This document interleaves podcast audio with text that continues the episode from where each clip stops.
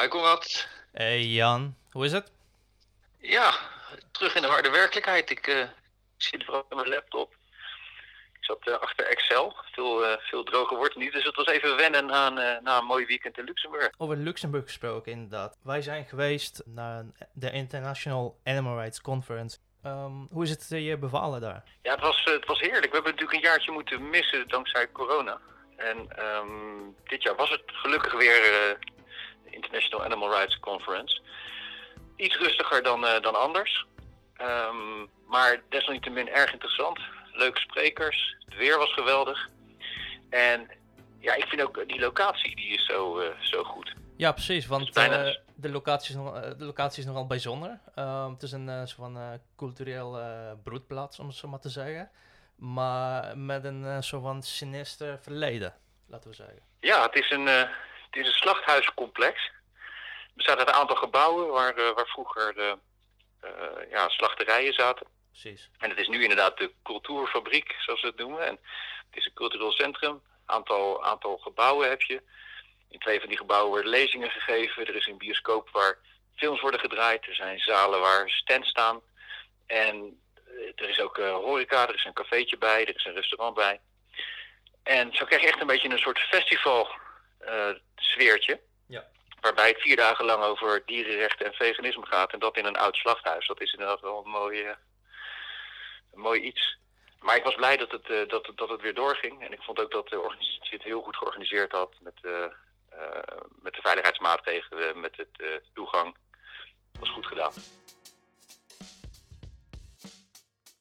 Ja, wat ik heel erg belangrijk vind, is je wordt daar geconfronteerd met heel veel, heel veel visies en meningen op dierrechtengebied. Er zijn lezingen waarvan je denkt van ja, dat, dat, dat weet ik, ik sta er ook zo in. Maar soms heb je ook een lezing dat je even met een heel ander beeld geconfronteerd wordt. Dus je, je, je, je vergroot je kennis op het gebied van dierenrechten, op het gebied van veganisme, plantaardig eten, op strategieën om, uh, om, de, om de wereld te veranderen in de richting waarin we de wereld graag zouden willen veranderen. Iedereen is welkom. Uh, iedereen is welkom. Een enorme diversiteit aan, uh, aan mensen loopt, loopt er rond. Zowel uit, uit landen, echt van de hele wereld uh, lopen de mensen rond. Maar ook de types mensen die er zijn. Het is uh, ja, fantastisch. Ja. Um, nou, jouw kennende uh, voor dit jaar, je hebt volgens mij al half jaar van tevoren uh, heb je al een ticket geboekt, een hotel gereserveerd. Wij hebben toen bekend werd dat, dat het niet alleen online werd, maar ook dat echt dat daadwerkelijk zou plaatsvinden, hebben wij ook besloten om te gaan, uiteraard. Um, dus toen heb ik jou al uh, snel gebeld met een plan om een podcast te maken in Luxemburg. En dat is gelukt. En dat, die aflevering is nogal bijzonder. Uh, ja, het is echt wel een andere podcast dan anders. Omdat we heel veel mensen hebben gesproken voor deze podcast. Omdat we al snel het idee hadden van dat het leuk zou zijn om, om te proberen de sfeer te schetsen van uh, wat er nu gebeurt op zo'n uh, op zo'n zo'n evenement, zo'n zo'n conferentie. Ja. En ik denk dat dat heel goed gelukt is met een hele grote diversiteit aan gasten. We hebben uh, mensen die een praatje hebben gehouden. We hebben iemand van de organisatie gesproken. We hebben mensen gesproken gewoon die langsliepen en bij wie we benieuwd waren hoe het hun uh, bevallen was. Het rest ons om zeg maar, de, de luisteraars te laten genieten van de, de Luxemburg tapes, om als, zo maar te zeggen.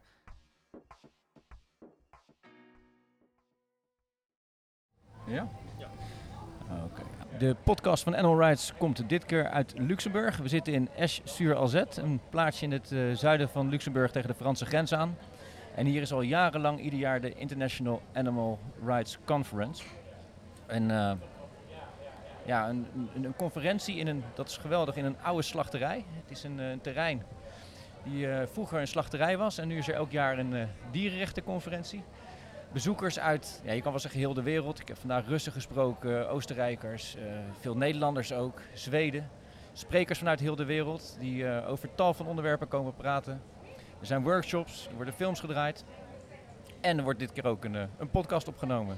Aangeschoven aan de groene podcasttafel is de vegan strategist Tobias Leenaert. Hij is bekend als medeoprichter van ProVac. Hij heeft in België EVA opgericht, een veganistische organisatie. En hij heeft een boek geschreven, How to Create a Vegan World. En dat is ook uh, waar hij zich denk ik al een leven lang mee, uh, mee bezighoudt. Welkom. Dankjewel. Hi. Is het voor het eerst dat je weer mag optreden in, na corona? Uh, ik heb al een paar dingen gedaan, maar het is een van de eerste keer, ja. ja. En het voelt goed om eens weer uit mijn kot te zijn, om het zo te zeggen. Ja. ja, dat kan ik me voorstellen inderdaad. Want ehm, ja, je bent toch wel bekend van de wereldwijd uh, podia staan en mensen zover zien te krijgen om effectief te zijn in hun veganisme. Ja, dat is iets wat ik, uh, wat ik graag doe, daarover spreken. Uh, en ja, ik heb inderdaad ongeveer anderhalf jaar thuis gezeten en die dingen wel verkondigd van achter mijn bureau in de computer, maar dat is toch niet hetzelfde, het is niet even aangenaam. Nee, nee, nee. Maar je was het nog niet verleerd, heb ik gezien. Het was een, Hopelijk niet. Nee. nee, ik heb wel genoten van, um, van het verhaal dat je hield.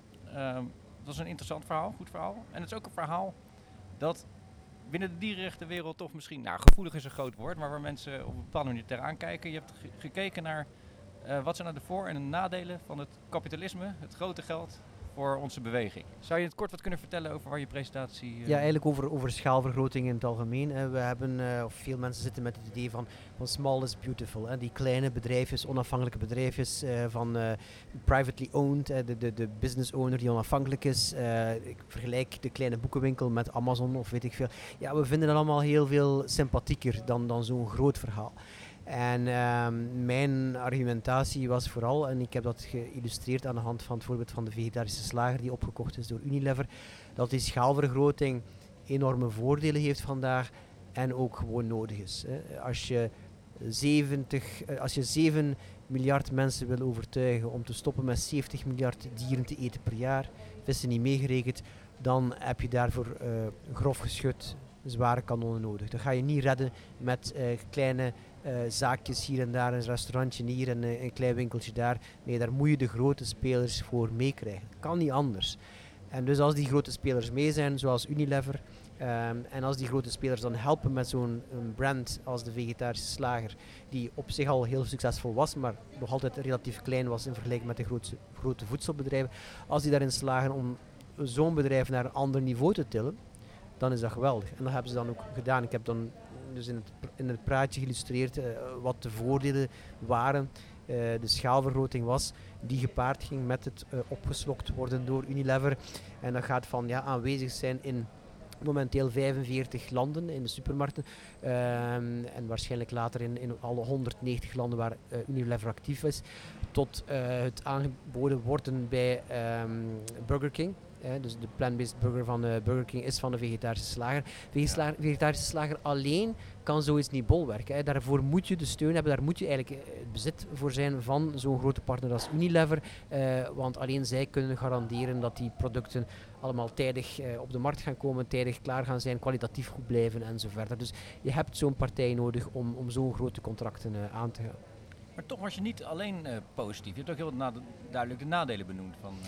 Ja, ik ben zeker niet uh, zomaar uh, ja, ondubbelzinnig fan van, van kapitalisme. Ik zie daar zoveel, zoveel nadelen in. Ik vind het... Uh, ja, ik zou liever een maatschappij hebben waar dat we niet of waar dat we zonder geld leefden. Hè. Ik, vind, ik vind altijd zo, zo vreselijk als iemand iets niet kan doen wat hij nodig heeft, gewoon omdat hij geen geld heeft. Terwijl dat, dat iemand anders dat dan wel kan doen. Misschien heeft het niet nodig, misschien is het niet nuttig voor hem, maar ik kan het doen omdat het geld, geld is er wel, maar het geld is ontzettend oneerlijk verdeeld. En dat is ja, het is oneerlijk verdeeld en, en uh, in dit systeem kan het ook bijna niet anders. Je geeft het aan of mensen verdienen het die bepaalde skill hebben, die bepaald talent hebben, die iets opgebouwd hebben. En um, ja, als je, als je kijkt, mensen zijn allemaal zo verschillend uh, begiftigd. Uh, ene mens kan iets wel, andere mens kan iets niet. Um, sommige mensen kunnen maar weinig dingen die de markt um, ja, waardeert. Uh, die kunnen dan misschien andere dingen. Uh, dus ja, het, zit eigenlijk allemaal in die zin oneerlijk in elkaar. Er zijn dan verschrikkelijk hoge lonen voor sommigen, uh, heel grote armoede voor anderen. ik denk over het algemeen dat kapitalisme ons wel ver gebracht heeft als, als, als gewoon globale samenleving en veel mensen uit armoede getild. maar we hebben nog zo'n lange weg, weg te gaan. Um, dus ja, ik ben daar zeker niet onverdeeld positief over. En ook, ja, um, ik denk ook dat het altijd goed is om een boodschap te brengen die genuanceerd is. En uh, zeker op dit evenement, waar heel veel mensen uh, anticapitalistisch zijn, dan moet je ook, ook wel die, die nadelen uh, benoemen, ook om ze mee te krijgen wat de voordelen betreft. Ja, wat ik interessant vond is dat je, dat je aangaf dat soms komt eerst de verandering en dan pas de moraal. En dat kan zijn bij mensen die misschien wel om gezondheidsredenen bijvoorbeeld eh, Mhm. veganistisch gaan eten. En op dat moment dan gebruiken ze geen dieren meer. En dan zijn ze heel erg ontvankelijk voor eh, ja, de dierenrechtenverhaal Ja. eigenlijk. Omdat ze dan helemaal, ze hoeven niks meer af te staan. Ze zijn al veganistisch en ze kunnen dan staan veel opener voor het verhaal van de morele component. En zoiets zei je ook over bedrijven, dat het bij bedrijven ook kan werken. Ja, ehm, maar ik denk dat het, dat is, dat is een van de voornaamste dingen die ik in mijn boek eh How to Create a Vegan World verkondig. Dus het idee dat inderdaad de ehm, gedragsverandering kan komen voor de gedachteverandering of de verandering van overtuiging. Hè. Ehm, en bij bedrijven kan ook zijn van, ja, die, die beginnen daaraan voor het geld. Eh, die beginnen met eh, te zeggen van hier valt geld te verdienen, dus we gaan daaraan meedoen. Niet dat ze ook geen andere motivaties die nobeler kunnen zijn, hebben. Eh, maar in eerste plaats zal het wel om geld gaan. En, en ik denk dat, dat, dat het dan heel gerust kan gebeuren dat mensen dan gaan inzien van ja oké, wij zijn nu niet meer afhankelijk van vlees om geld te verdienen. Wij kunnen daar nu met een klaardere blik naar kijken. Wij kunnen nu inzien van ja inderdaad, er zijn zoveel nadelen aan vlees voor dieren, voor het milieu en zo verder. Dus het wordt gewoon veel simpeler om in te zien waar je fout bent als je die fout niet meer zelf maakt. hè. Ja. Ehm, mensen zijn zeer weerbarstig tegenover toe te geven dat ze fout zijn in iets als ze die fout eh, blijven maken en blijven willen maken. Als ik heel graag vlees eet, dan kan ik heel moeilijk zeggen dat vlees slecht is, want ik wil het blijven eten. Ja? Ja. Tenzij dat je die spreidstand echt heel expliciet wil maken en je zegt van ja, vlees is heel slecht, maar ik eet het heel graag. En ik ben daar oké mee. Er zijn mensen die dat zeggen, maar veel mensen vinden die spreidstand niet leuk. Nee. Eh, dus die gaan dan ehm, ja, dat proberen verbergen, of weet ik veel. Maar vanaf dat je dus in een situatie komt waar je dan in zekere hoogte, tot op zekere hoogte, en voor eender welke reden meer vegan eet, wordt het altijd maar gemakkelijker om te zeggen van ja, eigenlijk is wat ik aan het doen ben wanneer ik vlees eet eigenlijk niet zo goed. Ja.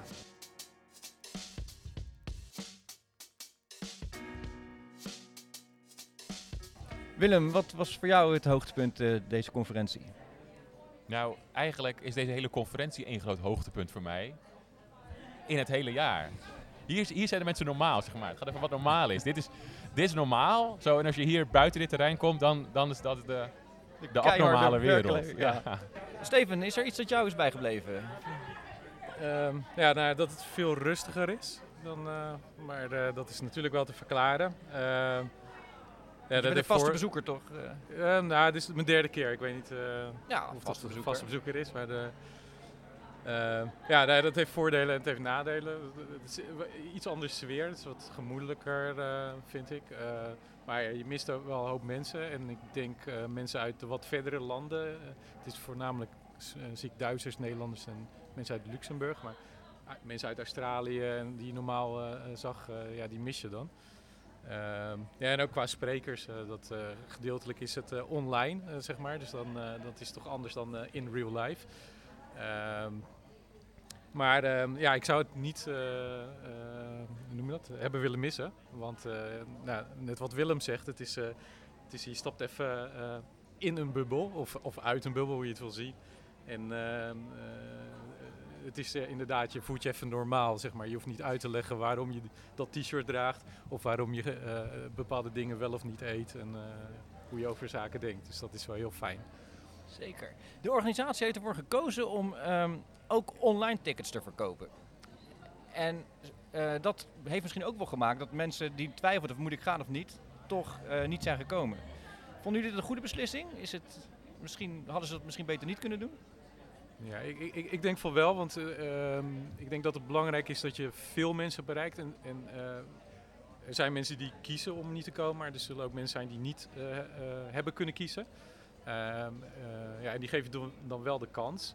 Ehm, ja, en ik, ik denk, eh, het moet wel duidelijk worden gemaakt dat online meemaken is niet hetzelfde als hier zijn. En je mist echt wel een, eh, een dimensie, zeg maar, als je hier niet bent. Dus het is, het is, eh, ik hoop voor de mensen die zeg maar, hebben gekozen om, om het online te volgen, eh, dat ze wel beseffen dat ze wel iets hebben misgelopen. En dat het echt veel leuker is om hier gewoon rond te lopen.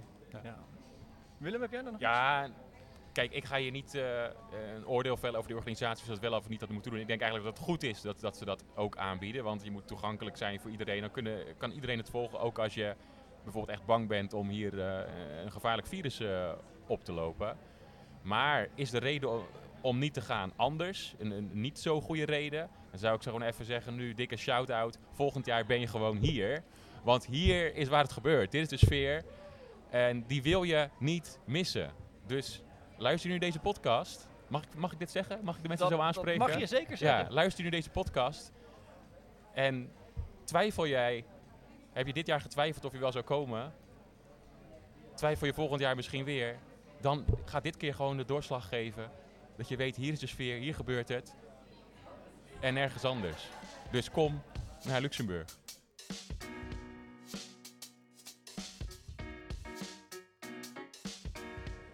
Aangeschoven aan de groene podcasttafel is Rowena van Rooij, directeur van Animal Rights België en Nederland. Welkom. Dankjewel Jan. Eh, jullie zijn met een eh, vrij groot team eh, hier. Ehm, wat, wat is het belang van Animal Rights om bij dit soort bijeenkomsten aanwezig te zijn? Ja. Om te beginnen, Animal Rights komt hier eigenlijk al een aantal jaren op rij naartoe. Dus dat wil zeker wel zeggen dat we het hier leuk vinden, dat het ons bevalt. Maar ik denk dat het ook heel belangrijk is gewoon om te tonen, om contacten te leggen met andere activisten. ehm, omdat we zoveel van elkaar kunnen leren. ehm, en gewoon om aanwezig te zijn. Zou je het andere organisaties ook aanraden om hier naartoe te gaan? Ja, zeker. Ik hoop dat, dat steeds meer organisaties eh, hun weg naar hier vinden. Dat we echt een verscheidenheid aan kennis bij elkaar kunnen brengen. Het is kennis, maar het is ook een beetje dat vakantiegevoel, toch? Ja, inderdaad, natuurlijk. Na al het, eh, het harde werk mag er s'avonds ook wel eens een feestje zijn, toch? Zo is het ook, zo is het ook. Je hebt zelf eh, gisteren een lezing gehouden. Ja, klopt. Waar ging die over? Gisteren hadden onze collega Jessica Smit en ik een lezing over de jacht. Ehm, we vonden dat super belangrijk om hier iets te vertellen over de jacht, omdat er eigenlijk heel weinig organisaties daar aandacht aan besteden, eh, internationaal gezien dan. Ehm, en ook op deze conferentie waren wij, geloof ik, de enige die dat een praatje hielden over de jacht. Dat is een ondergeschoven kindje dan inderdaad. eh. Ja, inderdaad. Mensen denken vaak dat is maar een, een, een klein iets. Dat zijn maar een beperkt aantal dieren. Dus ja, dat is onze aandacht niet waard. Maar wij hebben toch het tegendeel bewezen, denk ik. Wat mij daarin opviel is dat er een groot verschil zit tussen de jacht in Nederland en België. Andere diersoorten worden... Ja, klopt. In België mag er sowieso heel veel meer. eh, veel meer diersoorten. Er is ook nog een verschil tussen Vlaanderen en Wallonië. In Wallonië is het bijna helemaal ja, dat gewoon alles mag. Eh, ook vallen, hele enge vallen gebruiken en zo. Ja, we zijn eigenlijk als Vlamingen of als België heel jaloers op de situatie in Nederland. En wat maakt dat? Eh, Omdat er veel meer juridische opties zijn, bijvoorbeeld. Ja. ja, wij moeten er maar vrede mee nemen als de overheid beslist dieren te gaan schieten. En waarom is het in Wallonië erger dan in Vlaanderen, denk je? Dat is denk ik eh, het gevolg van jarenlange traditie. En ook gewoon hoe het bestuur werkt. Ze grijpen niet graag in. Het is zo'n beetje ons kent ons. Dus ja, ze houden er niet zo van regeltjes. En hoe probeert Animal Rights dat te keren? Ja, door campagne te voeren en door onze Hunsap-acties. En wat is een huntsap? Dat is een hunsap. Nou, ja, dan gaan we met z'n allen eh, op zoek naar jagers. En als we die vinden, maken we lawaai en proberen we zo dan de jacht te verstoren. Eh, en zo kunnen we dan soms ook dieren redden. Of als we een beetje geluk hebben, dat de jagers er geen zin in hebben en gewoon vertrekken. Ik sprak een paar jaar geleden op dit, eh, ditzelfde congres een, een jachtsaboteur uit Engeland. Maar dat was wel een hele andere koek. Dat, was echt, dat is echt grof geweld daar. Knokploegen en... Ja, is natuurlijk ook een beetje hoe je er zelf in staat. Ik denk dat wij ehm, er ook wel voor willen, voor willen waken dat zoiets niet gebeurt. Je kunt natuurlijk nooit voorkomen. Engeland is ook wel een heel andere situatie dan, dan Nederland of België. En ze hebben daar al zoveel jarenlange ervaring. Dus misschien ook fetes die al jarenlang spelen, toch? Dat is ook zo. Ja, ik ben zelf eens mee geweest op, eh, op een huntsap-actie.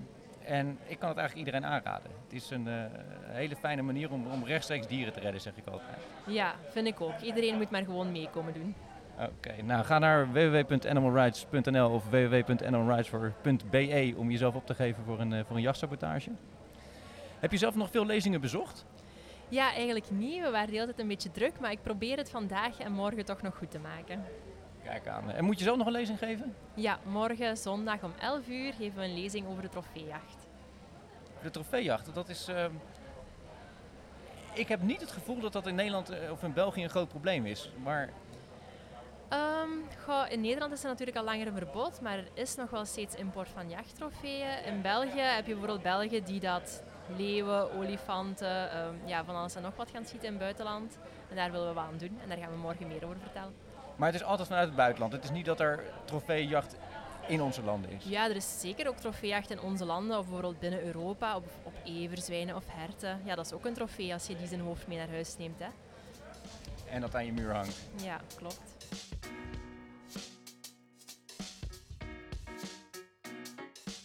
Je moet een beetje dicht bij de... Zo? Ja, dat is wel... hè. We hebben een nieuwe gast aan de podcasttafel. Tanja is aangeschoven. En Zij is eh, vrijwilliger. Al eh, vele jaren. Ik ben zelf ook een aantal keer geweest. En eh, elke keer is de ontvangst eh, hartelijk. De eerste die ik altijd zie, dat ben jij. Ja, ja, dat klopt. En eh, we zouden graag willen weten hoe het nou is eh, vanuit jou. Hoe heb jij dit ervaren dit, dit weekend? Voor mij is het eh, elk jaar opnieuw. Ik kom hier in de cultuurfabriek. Eh, de cultuurfabriek is eigenlijk een, eh, een vroeger slachthuis geweest. En dus hier eigenlijk ook de juiste plaats om het te doen. Om die verschrikkelijke dingen die hier gebeurd zijn, nu eigenlijk in een positieve tint opnieuw eh, Ja, een goede te brengen, ja. geven, ja. En voor mij is het, ik kom hier binnen door de deur en ik kom in een, in een andere wereld. Ik kom hier in een dorp waar iedereen iedereen accepteert.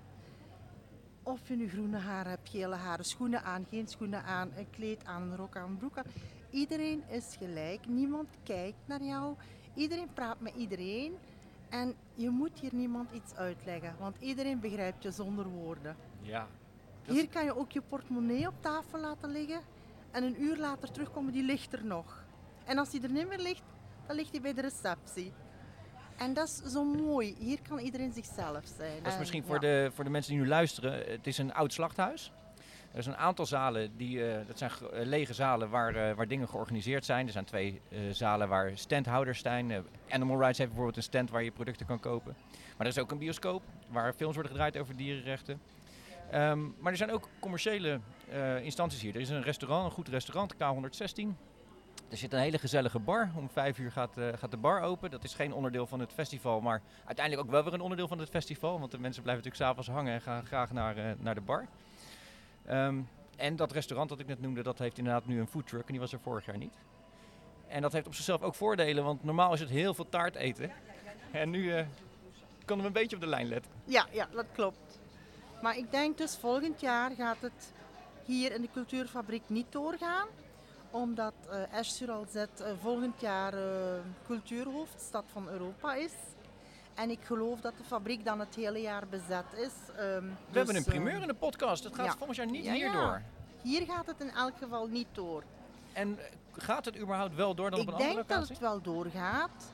Of het in Luxemburg doorgaat, staat nog, denk ik, in de sterren.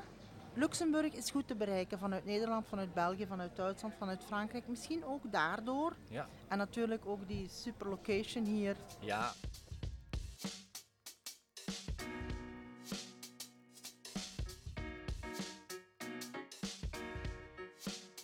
We gaan nu eh, over op, eh, op Engels. En dat komt omdat we een Duitse gast hebben. Robert Porzel. He is uh, from Germany. He's a representative for the German organization Physicians Against Animal Testing. And he is the founder of the animal rights group Tietzelle that aims to establish intersectional collaboration between social movements. And our second guest is Jen Hoogmoed. She's an animal testing specialist and campaigner for animal rights. And she's a toxicologist by training. And we will be talking about uh, their, both their speeches about animal testing. What was the topic of your speech? Well, the basic gist of the speech was to say that even though we know that animal testing as a scientific method doesn't work, it is really also important to focus on the ethical issues involved. So, yes, it would be good for humans if we stopped animal testing, but it's also the right thing to do from an ethical point of view. And we, as a you know scientifically or, or oriented group, we often argue only on the basis of science. And I had this one situation where we were giving an information speech, and somebody came up, and I did all of these arguments that we put forward, you know, based on science. And he said, "Well, if we only abolish animal testing because it's bad for humans, then we haven't gained anything as a society." And this inspired me to actually think about why we should put ethics first and maybe science, you know, leave it on the table, but it's not the most important issue. And is the community open for that point of view? Well, I think it is, you know, a strategic advantage for our movement to argue it's also good for humans. so it's a, it's an important arrow in our quiver, but it it doesn't really carry because if you reverse the argument, if you say, well, if animal testing would work, would should we then do it? If eating meat would be healthy for us, should we do it? So the argument falls a little bit short, and so that's why the ethical argument is probably the better one in the long run. It's the only argument that always keeps standing. Yes, we have we have this debate. For example, uh, a lot of people say that you know the experimentators, the people who perform the animal testing, must be really awful, evil human beings, right? In order to do this, but my answer is so what? I mean, even if they were nice people, would that make the tests any better? No. So it's irrelevant. uh, and you can extend that argument to say even the unscientific nature of animal testing is really irrelevant. uh. We shouldn't forget about it, we should point it out, but in the long run, it doesn't matter. And Jen, what was your talk about?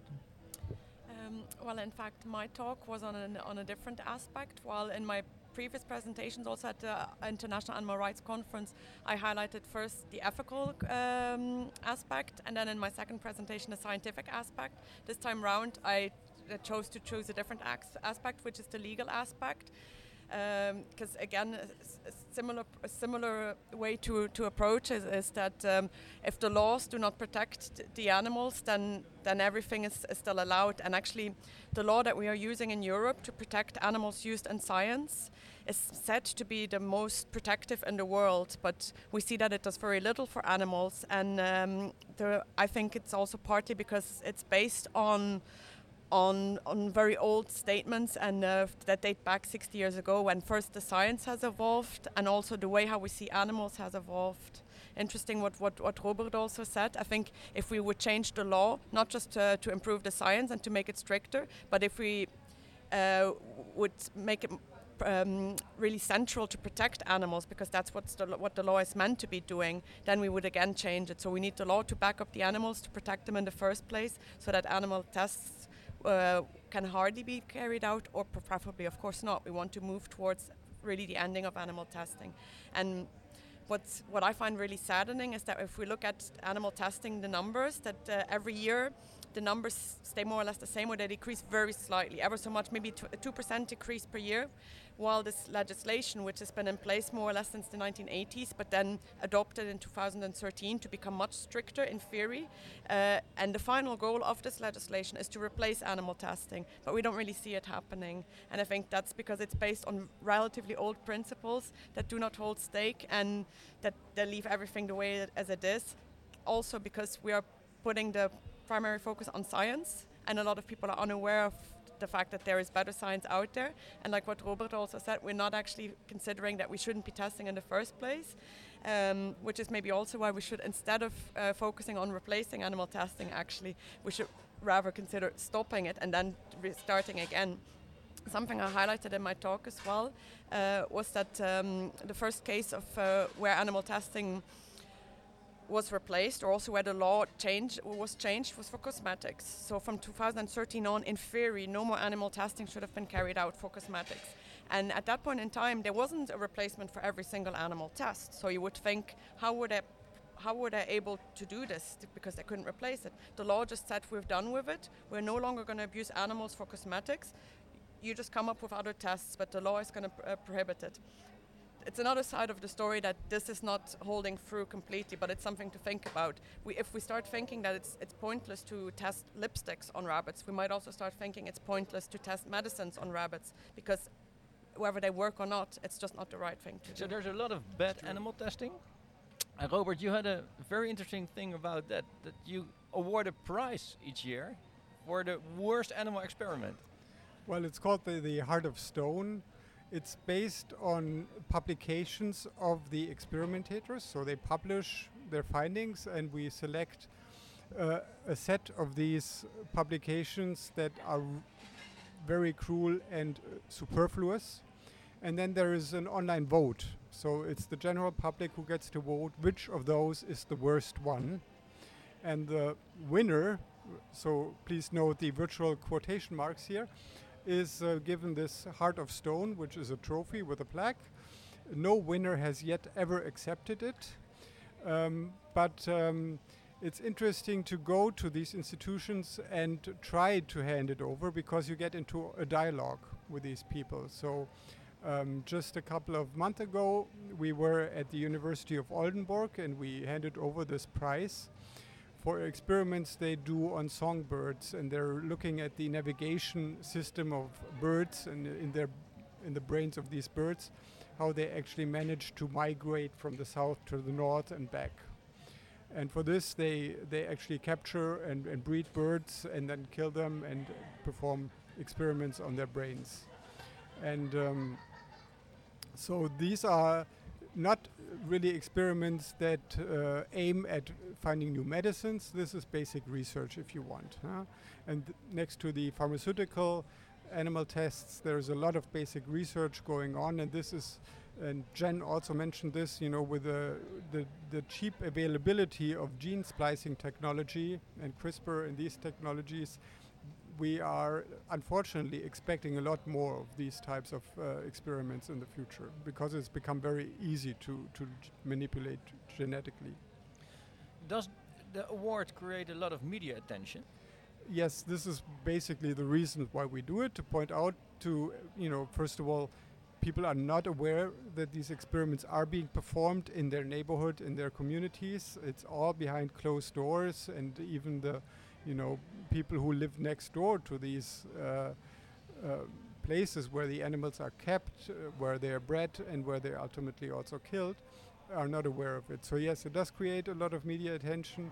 It also gets on the nerves of these scientists, so they are really angry about getting this prize, yeah, because it is. You expose them. Well, we expose them, and we also, um, you know, it's called the Heart of Stone. Um, it is, uh, in a sense, uh, uh, not a nice award huh, to get. It's like the the raspberries they have in uh, in Hollywood uh, t- next to the Oscars. Yeah. Sort of like that, yes. Okay. Would it be something, uh, Jen, for animal rights to create such a prize? Um, I think we've definitely got a lot of inspiration now, and it's uh, we have a lot of possible candidates to, to give it to, especially if we look into what where the research has been carried out in Belgium and in the Netherlands too. Um, so I think we're definitely going to look into this. Um, So you're going to drink a cup of coffee together. yes, chair ideas. Sanne, kom maar zitten. Sanne komt met eh, twee biertjes. Over vakantiegevoel Het gesproken. is eh, van 5 tot 7 altijd happy hour. En dan is het eh, ja, twee bier voor de prijs van één. Dus dan zie Ja. je... Ja. Je moet even onnatuurlijk dicht in de microfoon praten. Als je echt denkt van dit is raar, dan ben je goed bezig. Ja, ja, het is natuurlijk rustiger dan anders, maar eh, het is wel goed dat het toch eh, plaatsvindt, denk ik. Want dan kom je nog een keer in contact met ja, je gelijkgestemden. En eh, je, ja, je leert altijd iets nieuws, ondanks dat je veel al weet eigenlijk. En nou ja, dan ga je naar lezingen en dan is het toch wel even een reminder of zo vaak van... Ja, oh ja, hier, hier doe ik het voor. En dat je toch weer eventjes eh, ja, extra gemotiveerd bent Ja. voor ja, hetgene waar je mee bezig bent. Nou, wat je zegt over dat je, dat je met lezingen soms al het hebt gehoord. Ik merk dat ook de eerste keer dat ik hier was, een paar jaar geleden, dan was eigenlijk elke lezing nieuw voor je. En nu kom je vaak bij vader, dan heb je er al een keer wat over gehoord. En voor mij verschuift het steeds meer van een kennisevenement naar een soort netwerkevenement. Ja. Mensen leren kennen, praatjes maken, mensen aan elkaar koppelen. Ja, dat, maar ja, je hebt natuurlijk ook altijd eh, ja, actualiteiten. En eh, nou ja, nu hebben we eigenlijk al heel lang niet meer live met elkaar gepraat over de ontwikkelingen in de wereld eh, op dit gebied. Dus eh, ja, daar is natuurlijk altijd wel iets om eh, aan te koppelen of over te vertellen van wat Ja. er nu nieuw is. Ondanks dat het niet allemaal zo snel gaat als dat we zouden willen. Maar ja, er is altijd wel weer iets relatief nieuws, denk ik. Er zijn nu een aantal lezingen. Het grootste gedeelte is gewoon live hier geweest. Dan staat de spreker op het podium. Maar er zijn ook een aantal lezingen die waren online. Dan zit de spreker ergens in een ander land en die zie je op een beeldscherm. Eh, wat vind je daarvan? Ik vind het leuk dat het nu eh, zo'n mix is. En het biedt ook wel kansen om ja, mensen van eh, een verdere plek, dat je, dat je niet helemaal nou ja, naar het evenement zelf hoeft te laten reizen om hun verhaal te komen doen. Maar nou ja, dat we meer met elkaar kunnen delen of dat het normaler is om ja, dus zo'n verbinding op te stellen. Dat zijn we nu gewend door het hele Zoom thuiswerken, vergaderen. Eh, ja, dat eh, ook iemand vanaf een heel ander punt in de wereld mee kan doen en een verhaal kan delen, waar je, waardoor je eigenlijk een veel diverser programma krijgt eh, voor een evenement, denk ik. Je hebt wel een goed punt, want het is toch wel Europees, Noord-Amerika eh, ja, Ja, nog steeds wel. Ondanks dat we dus nu, ja, we- ik denk dat we er nog wel een beetje aan moeten wennen wat dat betreft. Dat, dat dit nu een optie is. En dat eh, ja, mensen ook net zo graag eigenlijk, nou ja, wat heet net zo graag. Het is wel natuurlijk een klein ander gevoel of je naar iemand op een scherm luistert. Of naar iemand die voor je neus staat, die je achteraf ook even nog een paar persoonlijke vragen kan stellen. In plaats van in een Zoom-chat. eh, of, of nou ja, hè, in ieder geval na de lezing of na het verhaal is, diegene, is die connectie weg. En dan moet je maar weer, weer die stap doen om hem, die persoon eh, online op te zoeken en te benaderen als je nog ergens over in gesprek wil. Dus wat dat betreft is het dan laagdrempeliger als iemand ter plekke aanwezig is, dat je direct eh, verder kan praten. Ja, maar ik moet Maar- ook te zeggen dat het, het is ook best wel een vrij, vrij, vrij wit gebeuren eigenlijk. En Ja, eh, klopt. met die Dat, online eh, dingen wordt het veel makkelijker om mensen uit Azië, uit Afrika, uit Zuid-Amerika. Ja, ja, ik zie daar ook echt wel kansen eigenlijk. Dat, eh, ja, want het, het is nog wel, ja, is het echt zo? Ik weet niet, we zien het natuurlijk wel als een heel erg ehm, ja, westers ding ook nog, het veganisme, wat wij, ja, waar wij mee bezig zijn. Dat dat niet overal in de wereld op deze manier... eh, Ja, terwijl het waarschijnlijk wel zo is, alleen we zien het gewoon heel weinig. Ja, maar ja, op zich, je hebt altijd wel natuurlijk een eh, standplaatsgebondenheid van hoe je mm, ja, het leven eruit ziet en nou ja, wat dan je problemen en prioriteiten zijn. Dus ik kan me voorstellen dat eh, ja, in minder ontwikkelde landen dat, dat, dat dit niet eh, ja, dat, een groot thema op deze manier is of zo. Maar juist daarom is het leuk om te kijken hoe nou ja, in ander soort landen eigenlijk... want nou ja, er zullen ook zeker individuen zijn of bewegingen. En daar weet ik eigenlijk ook veel te weinig van. Dus het is super interessant eigenlijk om eh, ja, dat soort schakelingen te gaan. eh, We gaan de leggen. organisaties aanspreken dat we een leuk. diversere groep Ja. presentaties willen hebben. ja, nou ja, op zich, ehm, eh, wie was daarmee begonnen? Een paar jaar geleden toen. ehm, oh, hoe heette die? Sebastian. Sebastian Joy. Ja, dat, dat was ook al een, een heel, eh, ja, hele vernieuwing voor veel mensen. eh, Om ja, die kijk erop te krijgen. Dat vind ik trouwens ook leuk aan, eh, aan deze conferentie. Het, het, het gaat natuurlijk over dierenrechten, maar het- er wordt heel vaak ook echt een koppeling gemaakt aan mensenrechten, mensenthema's. Het is veel breder dan alleen maar dierenrechten, terwijl dierenrechten wel de basis altijd is. Ja. Ja, wat dat betreft, eh, ik heb nu ook weer een paar keer eh, de term ehm, ja, intersectionalist. Nee, wat is het? Intersectional in ieder geval in het Engels.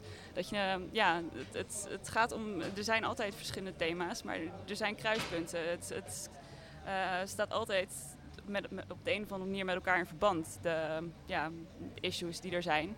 En daarom is het ook juist interessant om nou ja, issues aan elkaar te linken, kijken hoe het zich tot elkaar verhoudt. En ehm, nou ja, ik ben dat gewend vanuit mijn studie, dat we nou ja, problemen al op die manier analyseerden. Daar heb ik net ook een hele interessante lezing nog over gehoord. Ehm, maar dat kunnen we veel meer doen, denk ik. En het is goed om daar nou ja, over te spreken, dat we daar meer bewust van worden. Ja, als je naar deze podcast luistert en je, je wil daar een voorbeeld van zien, dan kun je misschien eens zoeken naar presentaties van Geert Ruij Cazot. Die, eh, die koppelt altijd dierenrechten en mensenrechten thema's eh, aan elkaar. En die heeft daar hele boeiende, boeiende verhalen over. Dat is interessant om terug te kijken. En vrijwel alle presentaties die de afgelopen jaren op deze conferentie gegeven zijn, die zijn op YouTube eh, terug te kijken. Gewoon even zoeken op International Animal Rights Conference. Ik ben gewoon het woord kwijt. International Animal Rights Conference. En dan, eh, dan vind je alle, alle presentaties.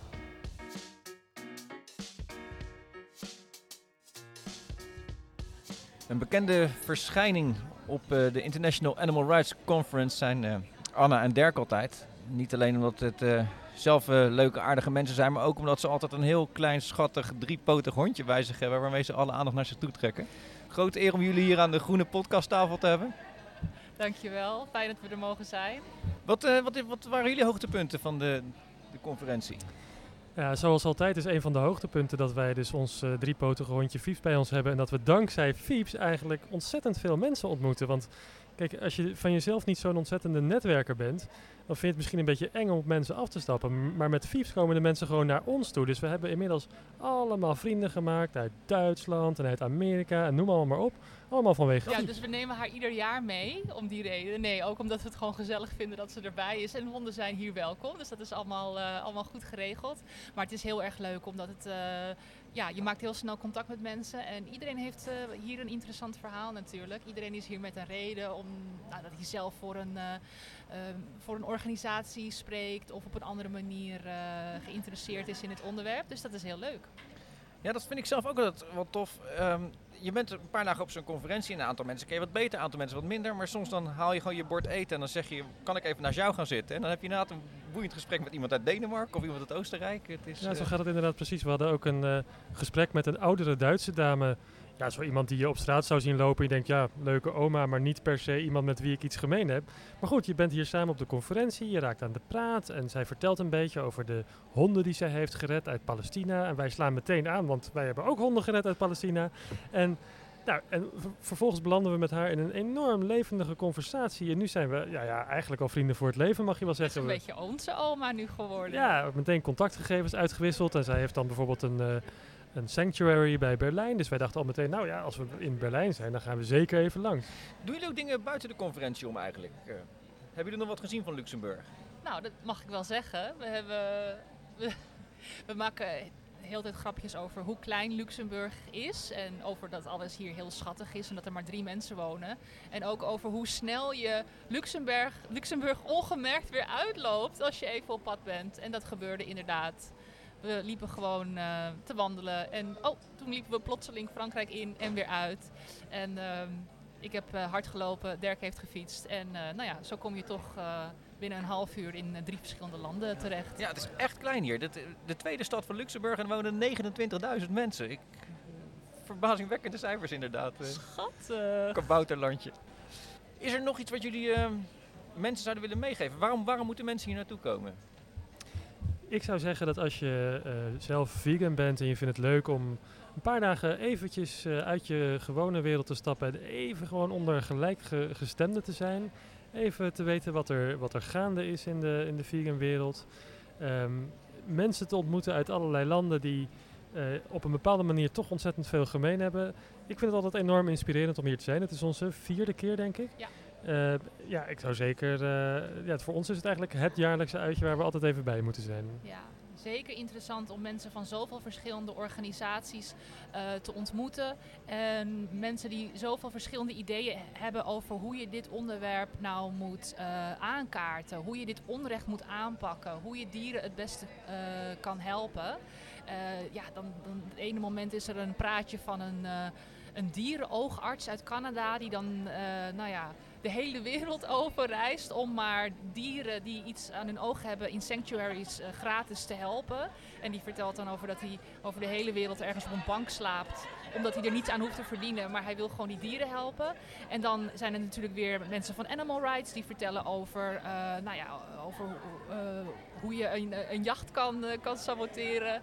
En mensen die heel erg inzetten op het veranderen van wetgeving. Zo ontzettend veel verschillende manieren, heel erg leerzaam. Ja, dat is heel gevarieerd inderdaad. Soms is het presentaties over statistiek bijna, eh, eh, goor droog. En anders zijn het hele smeuïge verhalen over dieren die gered zijn. Het is een breed assortiment van, eh, van speeches. Ik vond trouwens die statistiek speech eh, nog best wel leuk. Want die, die presentator was inderdaad heel droog, dus je moest het eventjes doorbijten. Maar uiteindelijk kwam hij met hele interessante informatie over de- hoe je eigenlijk eh, focusgroepen kunt selecteren. Eh, om je, je activisme eh, specifieker te kunnen richten op groepen bij wie het ook echt aankomt. Dacht ik, nou, dat is toch wel weer eh, iets waar je wat van opsteekt. Dat was een boeiende spe- speech inderdaad. Hebben we al iets over het eten gezegd? Het eten. Hoe kunnen we het vergeten? Dat is het eigenlijk het enige waarvoor we hier komen. Heel veel lekker vegan eten. Voor weinig. Z- zeker, voor weinig. Het is ook interessant voor mensen met een smalle beurs. Als je ervoor kiest om hier te eten, dan eet je voor 4, 5 euro per maaltijd. Eh, ontbijt is eh, tegen donatie. Dan leg je een euro neer en dan kan je ontbijten. En als je op de camping staat, dan is het maar 5 euro per nacht. En iedereen is welkom. Het is eh, nadrukkelijk inclusief, zou ik, zou ik zeggen. Ontzettend veel aandacht besteed aan intersectionaliteit. En nou ja, als je hier een, eventjes een rondje zou kunnen lopen, dan zie je dat je hier echt jezelf kan zijn. Hoe, je, hoe je daar ook eh, eh, vorm aan geeft. We Heel zijn- belangrijk. We zijn net nog in gesprek geweest met een Franse dierenrechtenactiviste die naast haar dierenrechtenactivisme ook strijdt tegen eh fatshaming. Eh, nou ja, dat, dan vertelt ze daar weer over. Dat is een wereld waar ik wat minder in thuis ben. Maar zo zie je maar weer dat je, dat je ja, allerlei soorten mensen tegenkomt. Ja, en tegen onrecht is een beetje de rode draad misschien wel. Absoluut. Ja. Dit was de podcast van Animal Rights vanaf de International Animal Rights Conference in Luxemburg 2021. We zien jullie eh, volgend jaar weer. Dank voor het luisteren. Abonneer je op deze podcast via je favoriete podcastkanalen. Heb je vragen of tips? Stuur ze naar media.animalrights.nl. Dank voor het luisteren en graag tot volgende keer. Zo, dat eh, zit erop, Conrad. We gaan eten.